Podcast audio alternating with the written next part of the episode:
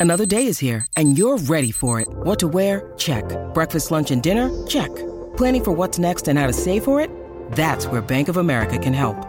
For your financial to-dos, Bank of America has experts ready to help get you closer to your goals. Get started at one of our local financial centers or 24-7 in our mobile banking app.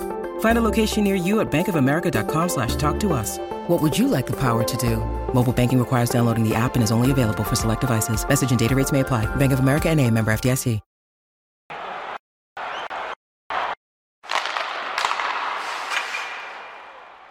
Hello and welcome back to another episode of the Hockey News on the A podcast presented by BetMGM. I'm Jacob Stoller from the Hockey News alongside Patrick Williams.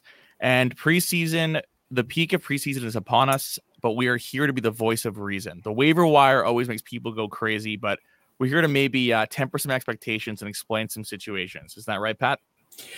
Yeah, I think it's funny with the waiver wire. Like people inside the regular season tend to not worry too much about it. I think maybe they just have enough else, other things to keep them occupied. But the the preseason, everyone I think gets a little bit antsy and uh, maybe starts over analyzing things a little too much. Um, you think think of all the players who go through waivers and training camp, right? And and totally the vast majority make it through. Uh, you know, teams have had their their rosters more or less set now for for two to three months. You know, free, free agency, and I think now, especially with the cap, like it, it's it's difficult to really shake things up too much uh, by by adding somebody on waivers that you're going to have to uh, put on the NHL roster, keep them. So, uh, you know, if you're going to try to get a player through waivers, now's the time to do it. I think the regular season is when it gets a lot more tricky, right? Team of injuries, uh, you know, maybe players started to to to make a little bit more of a name for himself. But I mean, um, I think for the most part, um, at best, if you're you're going to claim somebody off waivers, which we'll look into some of the players that have been picked up, you're looking more at somebody that's uh, a little bit of a a project, so to speak, right? Like they're, they're certainly not going to be a plug and play type type addition to your lineup. For sure before we get into that, I think we'd be remiss not to mention uh, a regular topic on the show last season that we probably won't talk about this year because it looks like he'll be in the NHL. Matthew Phillips, mm-hmm. three points in three preseason games. He had the game-winning goal last night, uh, Tuesday night, uh, with when he played online with Sonny Milano and Dylan Strome. And here's an interesting fact that Mike Gould, uh, a uh, Flames and NHL analyst, tweeted: Matthew Phillips has now received more ice time in this preseason with the Capitals than he ever did over his th- final preseasons with the Flames combined. I, I mean, this is one of those narratives where people are always kind of writing it off and whatnot, but it really appears that it's one of those things where Calgary just failed to give a chance to a guy in their own backyard. Hometown kid. Um, it's too bad, yeah. Guy that absolutely tore things up uh, both with Stockton and then uh, last season with the Calgary Wranglers. Uh, you know, for my money, and I said this before, the top forward in the league, uh, kind of start to finish. Um, you know, player that really does it all. Um, he's listed at 5'8", um, I believe 160. Um, he plays like, and I've said this before, he plays like he's 6'2", 210 in terms of where he goes on the ice. Like, like he goes to every hard part of the ice. Uh, he doesn't uh, back down for anybody. He plays, you know, so it's not so much being a big player or a small player, it's how you play. And he plays with size, even though he doesn't physically have the size. And I think that's what stood out to the Washington Capitals a lot. He's also a very smart player. So if you if you can be a player that that's going to play bigger than you are and you're smart, you're right off the bat going to endear yourself, I think, especially to a new coach, somebody like Spencer Carbery. And an interesting kind of little twist is Mitch Love, his former coach with Stockton and with Calgary Wranglers, is now an assistant coach mm-hmm. Washington. So you have kind of an advocate there, guy in your corner, and certainly somebody who's also very familiar with your game, uh, who can uh, certainly go to bat for you. And I think based off Carbery's comments, it seems like we could see Phillips playing on a, a wing alongside Milano. And credit to them because for Matthew Phillips to succeed, he needs to be in a quote unquote middle six role Mm-hmm. And they're going to give him that opportunity, it appears, and he's earned it, as we've kind of mentioned and talked about for a while. I would agree with you. Probably the best forward that's been in the AHL for a long time. was criminally uh, overlooked in Calgary, and good for him for for moving on. I think it's too bad. It would have been nice for him to be, you know, a contributing player on the hometown team, but he gave them ample opportunity, and it wasn't really reciprocated. It um, wasn't. Yeah, yeah not at all. Yeah. Now, kind of the flip side. This is kind of where the AHL aspect comes into it. If he sticks in Washington, which I agree, it looks like he's going to uh, it's a big loss to the Hershey Bears, right? Yes. So, uh, you know, you're looking at guys to 35 goal scorer in the American Hockey League level. Uh, yeah. Now it's not coming to your lineup now, which is is the purpose of obviously things. But he was on a one way though. Did you really? Do you think he was really even possible? Yeah. Yeah. I mean, I think yeah. I think the Washington Capitals, especially with the way they operate, I think yes. I think talking to people inside that that that team there was the viewpoint that certainly if he had come to camp and not performed, yeah, he'd be going to Hershey. So right, uh, by no means was any uh, spot uh, given to him or, or, or saved for, for sure. He had to go out and claim it, and, and, and I think to his credit, he has. And uh, you know, um, assuming you know, you know, nothing's official until it is, but if he does in fact stick with Washington, I'm looking forward to see how he really takes this opportunity because I think you're right. He never got anything in Calgary. I mean, it was it was almost became like a running joke. Like, yeah, like what more does he have to do? And even when he got his opportunity last season, it was kind of a it was a cup of coffee and back to Calgary or back to the AHL, and that was uh, pretty much the end of it for him. Absolutely, and it's too bad for Calgary too, because with Jacob Pelletier out now, would have been nice to have a yeah. Phillips. But hey, there's a lot of wingers there that can pick it up by committee. All right, let's get to the players that were claimed off of waivers this week couple notable names that we should get to. The first one being Ty Emberson. The Sharks claimed Emberson off waivers from New York on Saturday.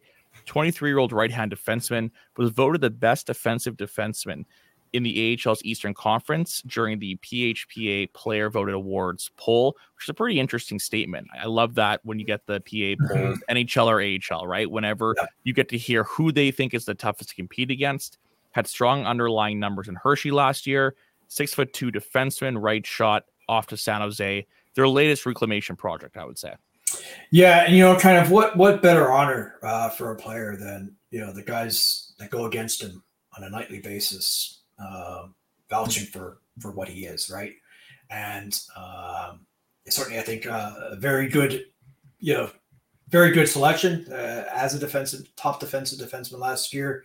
Um, I think yeah, this is a great opportunity for him. Obviously, San Jose is in a you know kind of a full fledged rebuild mode. Um, I'd say they're not even really into the building mode yet. to some extent, they're still kind of like taking apart things and, mm-hmm. and, and, and seeing what they have, right, and seeing you know kind of what what pieces can we even start to build with.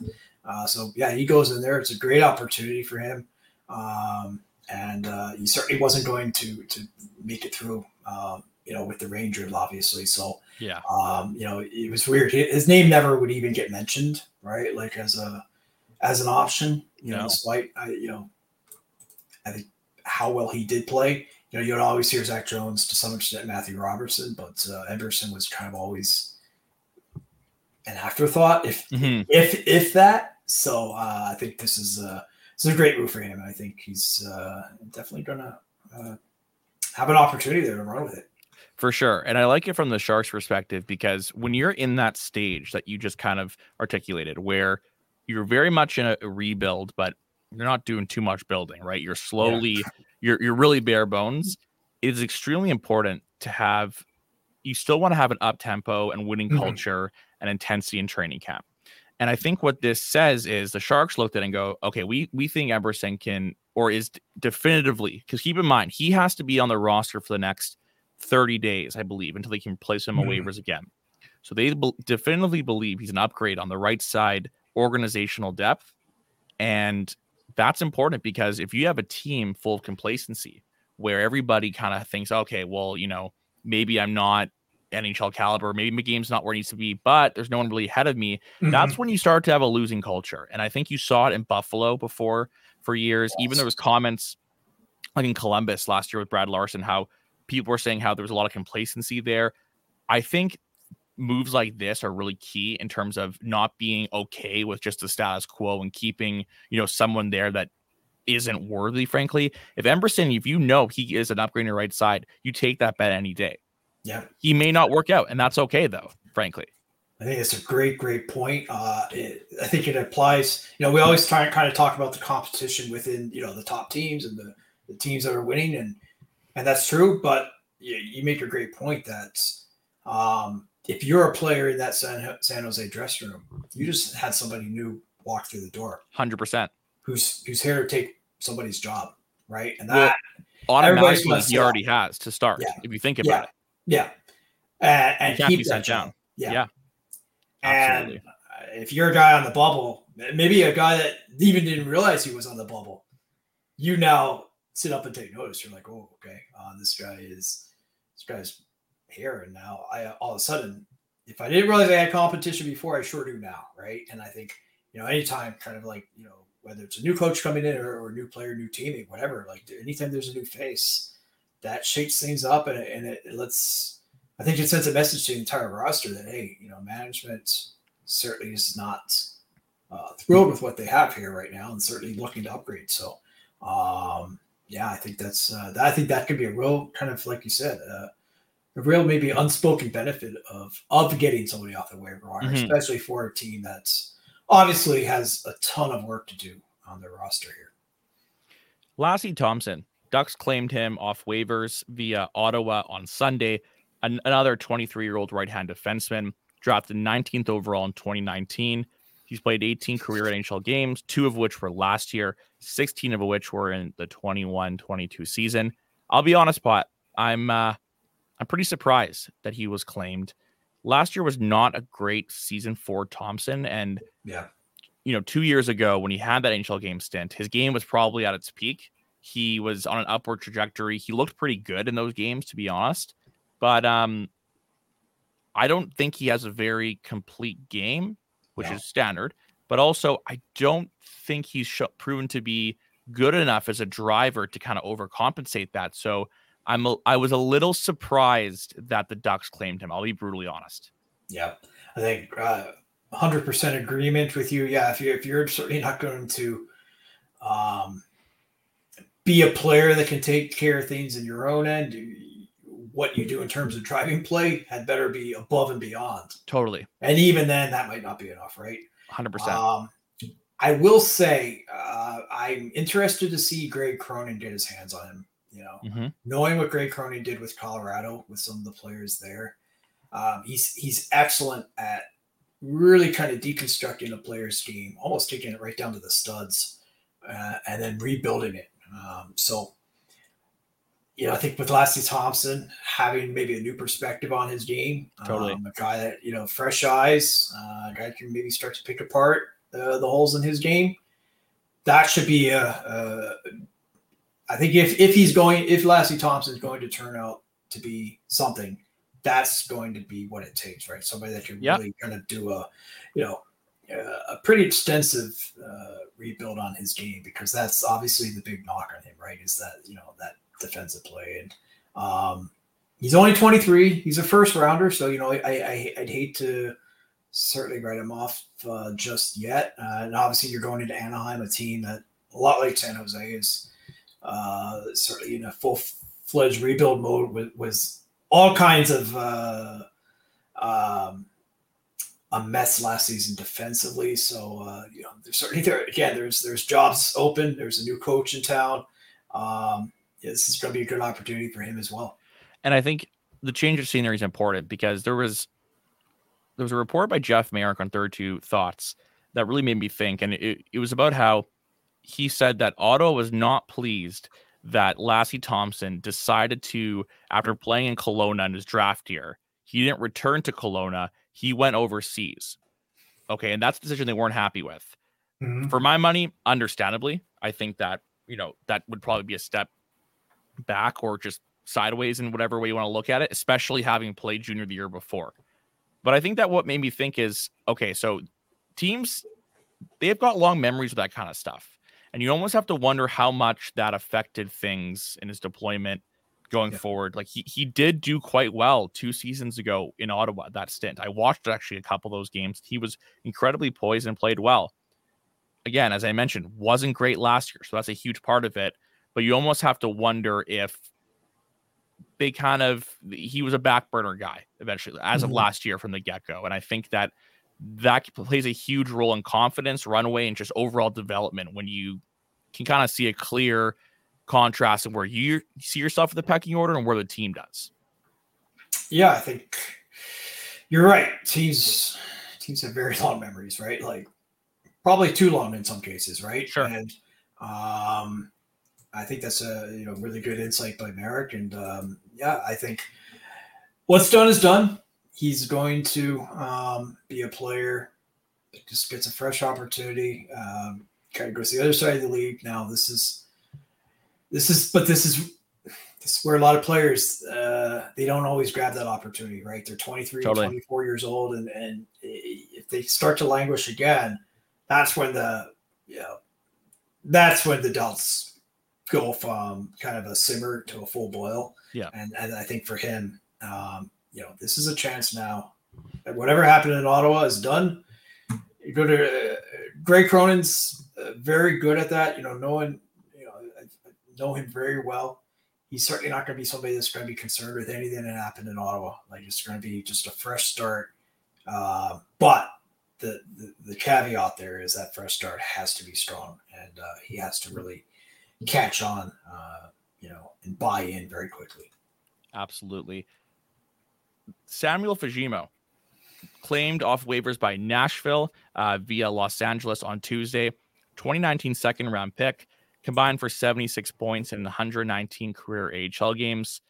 What I like about this claim is it goes back philosophically to what Barry Trotz said in one of his first statements as a GM, which was something he he relayed a message he tells his scouts and personnel, which is I can find a fourth liner. Mm-hmm. I can find a, a, bottom six guy off the street quite easily, but I want to find high up. I want you to find high upside players.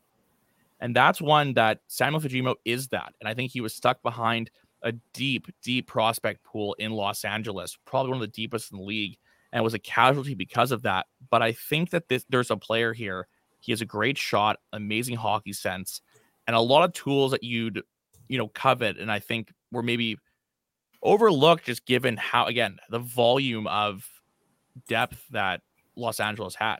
And because he doesn't necessarily play a traditional bottom six role, of course he'll be overlooked by the Jaret Anderson-Dolans, the Akil Thomases, guys that can kind of more fit that mold. But with more runway, he can become a player in Nashville, I firmly believe.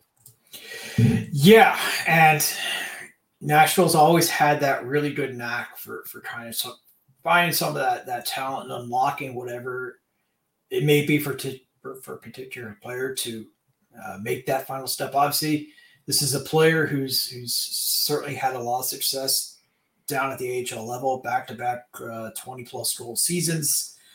We know he can do it at the AHL level. Now the question: Can he make that jump? I I think he can.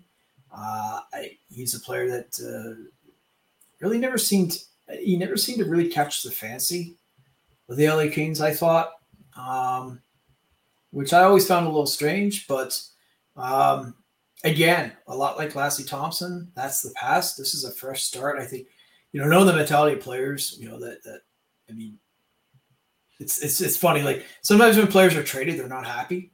When almost any type of player is picked up on waivers, they're, they're thrilled, right? Like they can't oh, yeah. their bag fast enough and, and get on the plane and get out of town. So uh, I think this is going to be a great opportunity for him. I really like, I like a lot of the kind of everything that's going on right now with Nashville in general, mm-hmm. with Trotz there, Andrew Brunette, uh, obviously Karl Taylor uh, being in Milwaukee, kind of just that that overall that push of talent that's coming up uh, through the pipeline and really making a push, uh, yeah, you know, real sense of competition at the NHL level. Now you have another player who can come in and also compete. Uh, so kind of like how they're amassing some of these uh, almost you might call them lottery tickets in a sense. Like like this is a low risk move, right? Like if it doesn't totally. pan out, so be it. Uh, and if it does, then you might have yourselves a real player. I will say this with him and you you mentioned the LA Kings system, and I think that's a really good point. I am starting to get a little bit concerned here now, though. And yeah, so you have a player that went, you know, second round, 2019. Yeah. You have Akil Thomas, who obviously had a really, you know, some real serious injury situ- situation last year. He was a 2018 second rounder. You have Alex Turcotte, who's had a, his own injury issues, who's a top five pick. Mm-hmm. And now you have one player that's on waivers and off to Nashville. You have Akil Thomas, um, who's still trying to figure things out at the AHL level, and then you have Turcotte kind of in that same boat. Um, I'm getting a little, if I'm the LA Kings, a little bit nervous that you know, yeah, at one point it looked things are looking great, but things are starting to thin out a little bit here if, if, if some of these don't pan out. That's a fair point. I think I think it's a good problem to have though in the long scheme of things because okay, so you had Arthur Kaliyev hit. If you like, yeah. I mean, I think he still another level, but in terms of the grand scheme of things, I think yeah. that's a hit of a pick. You had, yes. um, you know, Quinton Byfield, the jury's still out, sure. Um, you know, Vilardi became and other people became Dubois, whatever.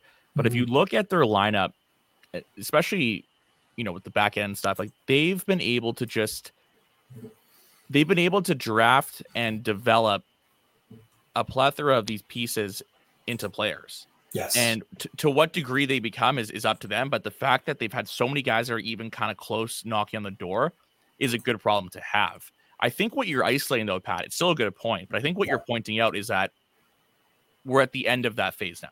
Right. Yeah. So so it's now you're turning the page, and now when you look onward, so maybe next year when we're here, or even now, the the pool of actual prospects is getting more thin it, it can change quickly. Yes, for um, sure. And um, that's that's where the risk is, right?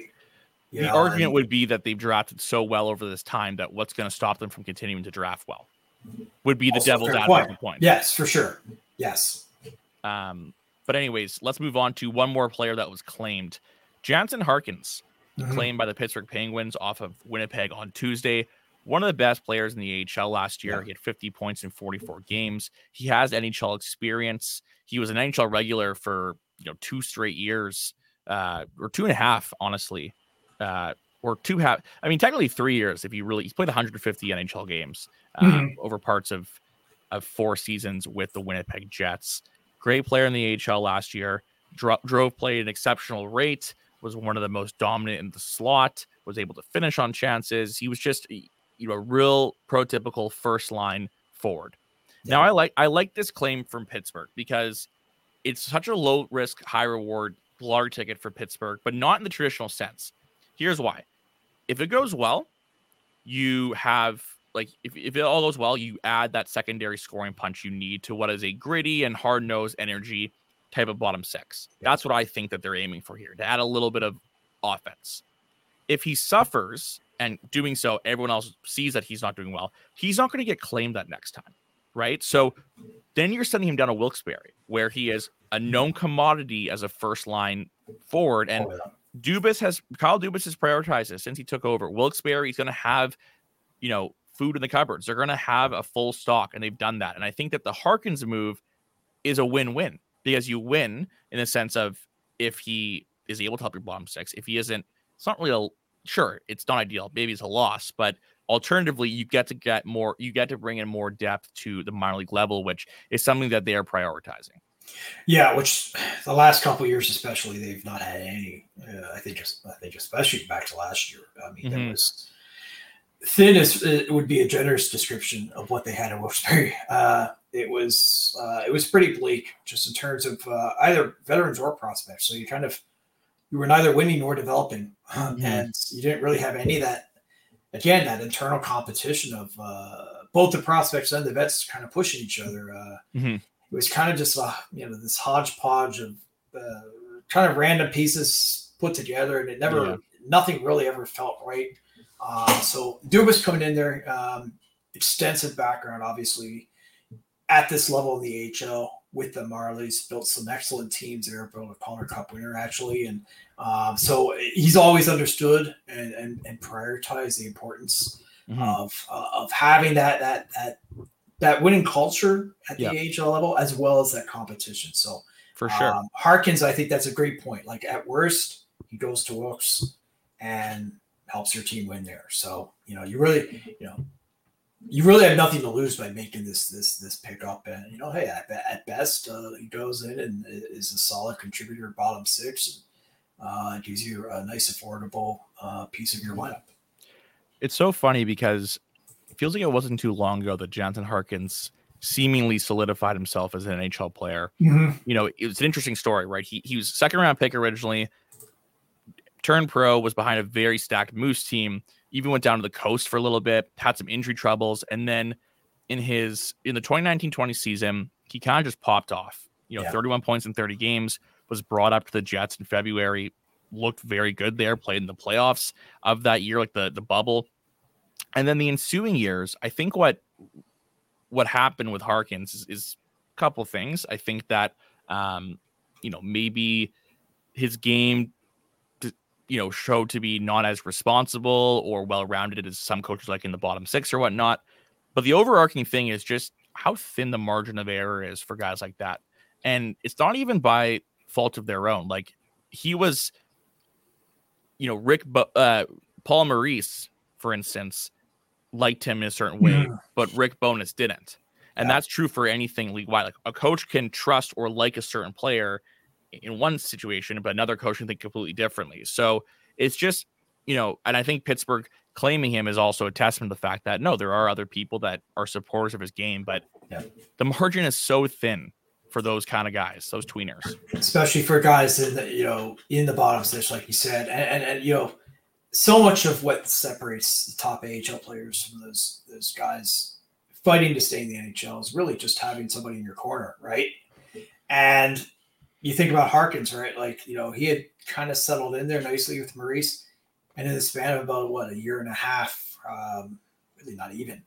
Um, yeah, Paul Maurice, uh, Dave Lowry, and obviously Rick Bowness as head coaches. Those three head coaches for for players still trying to find himself and establish himself uh, and earn a coach's trust. Now you have three head coaches in such a short span of time. I mean, that's that's a difficult uh, set of circumstances, I think, for any player. And it, like you said, it's such a it's such a thin line. And you know, if you're a fringe like player, you are, yeah, yeah, you're viewed completely differently from one sure. organization and, to the other. And you know, it, it, doesn't take much to kind of upset that that balance. And uh, yeah, sure enough, uh, you know, you go through through those coaching changes, and uh, before long, you find yourself back in the HL, and you're kind of uh, to some extent buried again. He would have been back in the AHL again this year had he not been picked up. So uh, this is a much needed fresh start for him to be sure.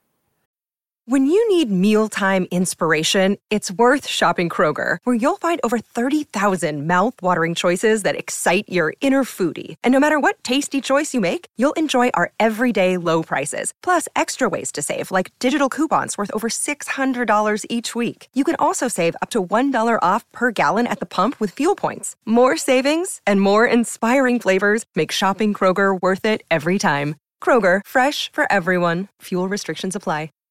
Now let's get to some notable names that weren't claimed. And before I, I start this, I want to read a tweet by Adam Herman of Bleacher Report and nails it on the head. He said, This time of the year is always a moment of bubble bursting for fan bases coming to terms with the fact that a prospect just isn't going to make it. That is so true. That is what this is. And that's why some of the names we're going to mention have pedigree, have upside, or should I say maybe had pedigree, had upside in the public forum. I'm not saying they still don't, but mm-hmm. that was the way they were viewed at one point, and they slipped through waivers. So the reason that uh, Adam made that tweet was in reference to Jack Rathbone, and he actually box tweeted something from Daniel uh, Wagner Bullis on Twitter or X. He said, "I'm not sure why anyone is surprised that Jack Rathbone cleared waivers. He showed promise in college and in his first HL season, but he has yet to show that he belongs in HL, and he's already 24 years old." And then he said, "Every team has a guy like Rathbone. I completely agree in a lot of ways. And here's the reality Jack Rathbone, as we said on the show, needed to have a good preseason. He did not. Yeah. He's 24 years old. There is a point when a prospect becomes a player. And I think it even happened before this year with Rathbone in a lot of ways. And I think that in the public sphere, it's great that there's an interest in prospect. It's awesome that there's that sort of love and, and interest in it. But fan bases get too attached and Mhm. by no fault of their own, right? Where where people like us, Pat, are guilty of it. We hype up these guys and the pedigree they have, and then when they sizzle out, it, it's hard for for people to turn the page as quickly as most NHL teams and personnel really do. And I think Rathbone's a clear example of that. Well, the key word is always prospect, as in perspective. He's a perspective player. He is Exactly. He's not a He's not- solidified. he is not a solidified player, and there's a thin line between prospect and suspect, right? And uh, that that Good point. transition can happen very quickly. Um, and I think it also just goes to show that hey, just because a guy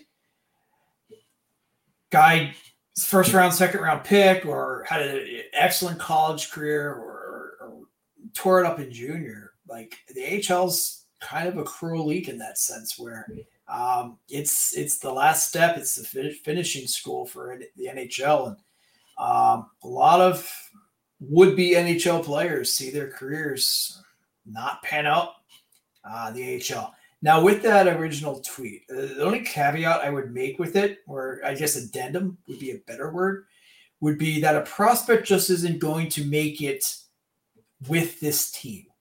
Right? I think that's what they meant, though.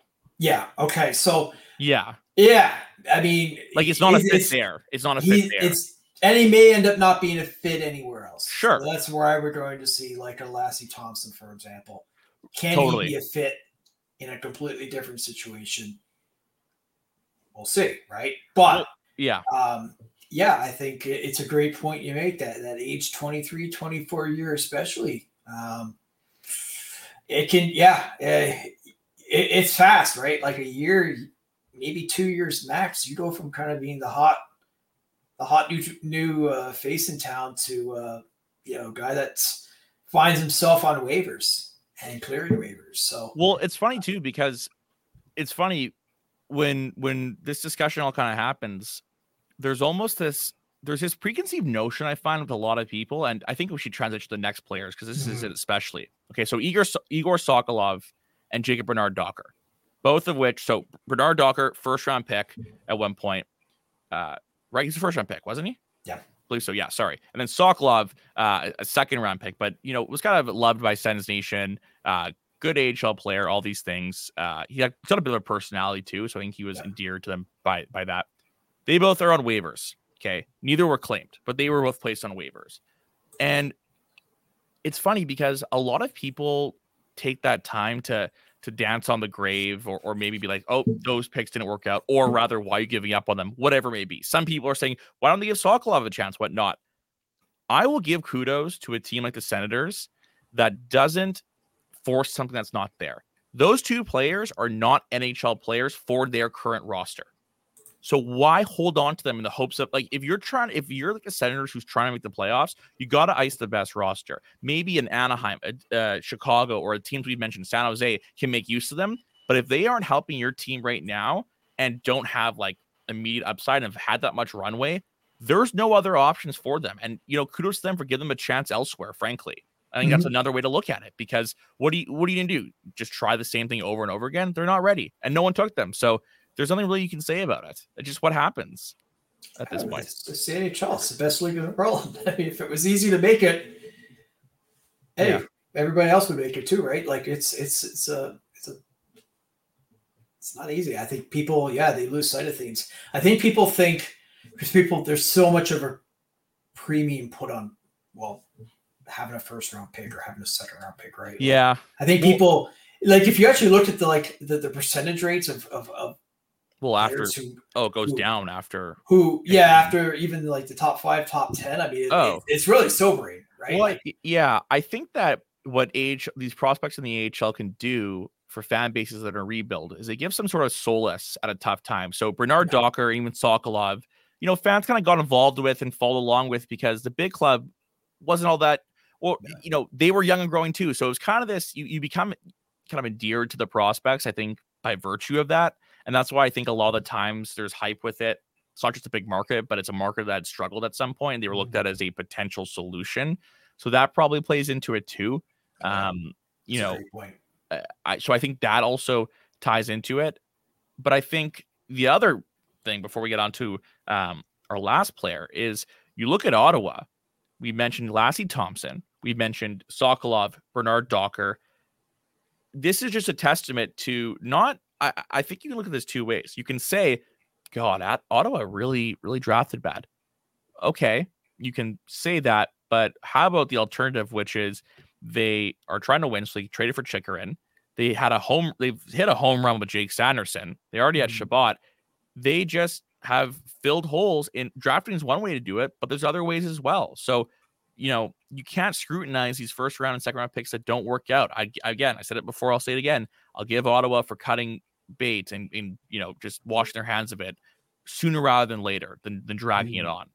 I yeah, I mean, I think the worst thing you can do is like try to force something that's just not happening. Totally. And, and I think you make a great point, right? Like if, if your team's losing and you, have had a bunch of losing seasons kind of together, and, fans are just desperate for any sense of hope, and you, you start collecting first round picks and, and and and all these prospects, and you think, okay, if we're just patient, everything's going to pan out. And and then, but I mean, if it, if it was that way, everybody would be doing it, right? Like, I mean, that, there's a reason teams go decades in some cases without winning a Stanley Cup, right? Like, it's mm-hmm.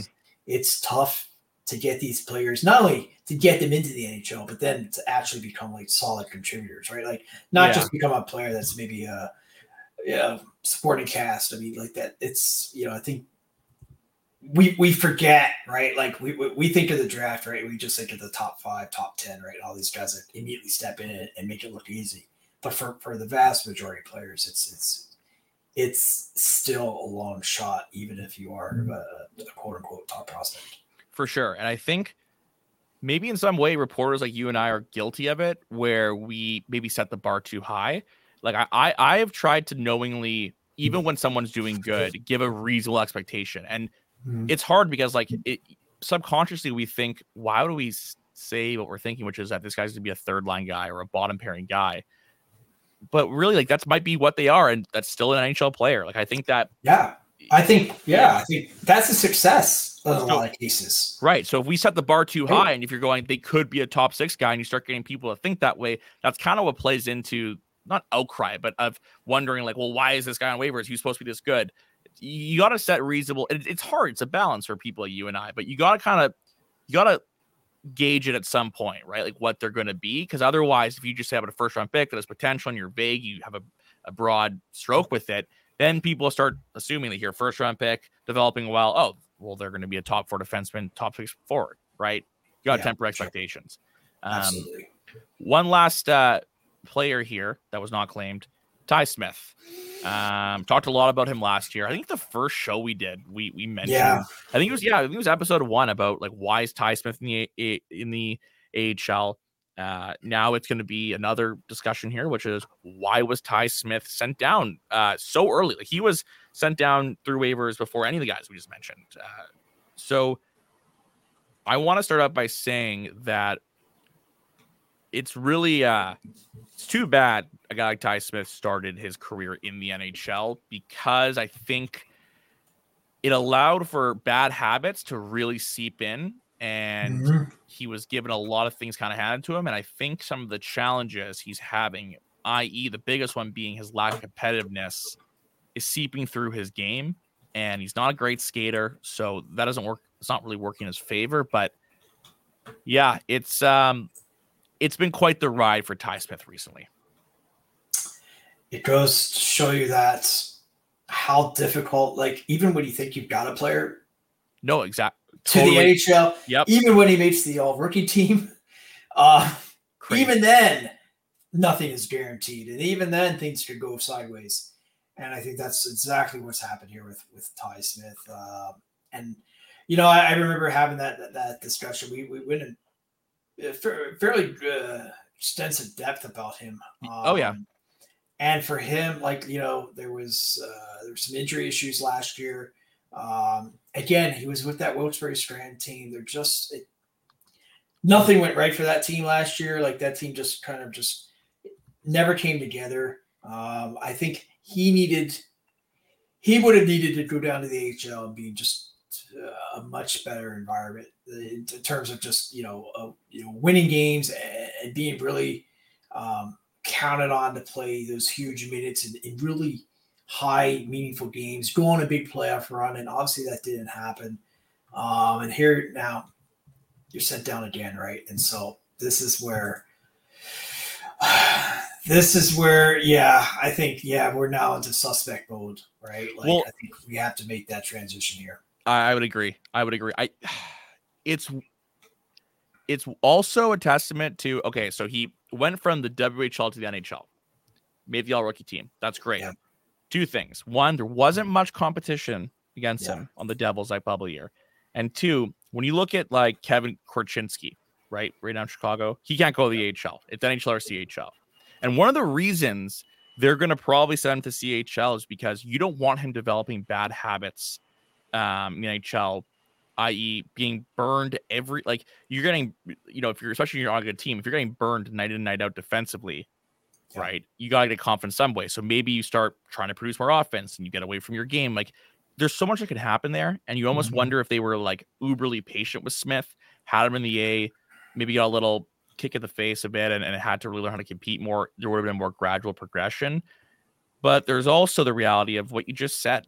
It is getting to suspect territory. He he scored like 0.4 points per game in the NHL, and he had a stint with the Penguins. He can score. But the thing is, and we talk about this a lot, there's not much of an appetite for a third pairing offensive specialist um, that you can't put out against key matchups and that you really are only using for the power play, like it, those don't exist. Like find me find me someone or a coach that does that consistently, not short spurts, but for or or plans for that. That's like a, a necessity thing. And even then, I don't even know if if that's gonna really be a feasible goal for him. So yeah, you know, it's definitely worrisome, especially how early he was sent down in cap. That's where that's where it's the alarm bells start going. It wasn't a last cut, wasn't one yeah. of those things. It was he did not have a good camp, and he's going down to Wilkes early. Yeah, and this is where I think it's really risky. I mean, sure, he put up the points there, right? But like the question is, can you outscore your mistakes? And uh, for a young defenseman to, to not get that AHL time early in his career, you know, you rolled the dice, and obviously it, uh, it didn't it didn't work out.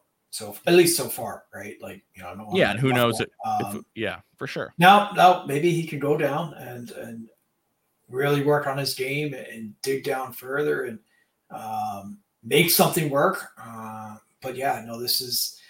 I think it's a great point you make. That yeah, this this early in camp, especially to to, to be sent down like that, that's where um, that's where you really have to start to you know, like you said, the alarm bells really uh, they don't just go off; they get much louder, and uh, it becomes increasingly difficult, I think, to to overlook things. For sure. That's all we have for today's show. Uh, thanks to everyone for listening. We'll be back next week where there'll probably be a couple more waiver claims. Maybe I shouldn't say that necessarily. There may not be, um, but there will definitely be some interesting cuts and and players that have made or that are still around that we didn't expect. So we'll get into that. We'll also start to kind of look at the divisional or conference previews rather as the lineups of the HL are starting to take shape. We're getting an idea of who's going to be there, and we can really start to way too early predict uh, how next season will shake out. But until then, we're going to stop it here. And uh, thanks for listening, folks, and take care.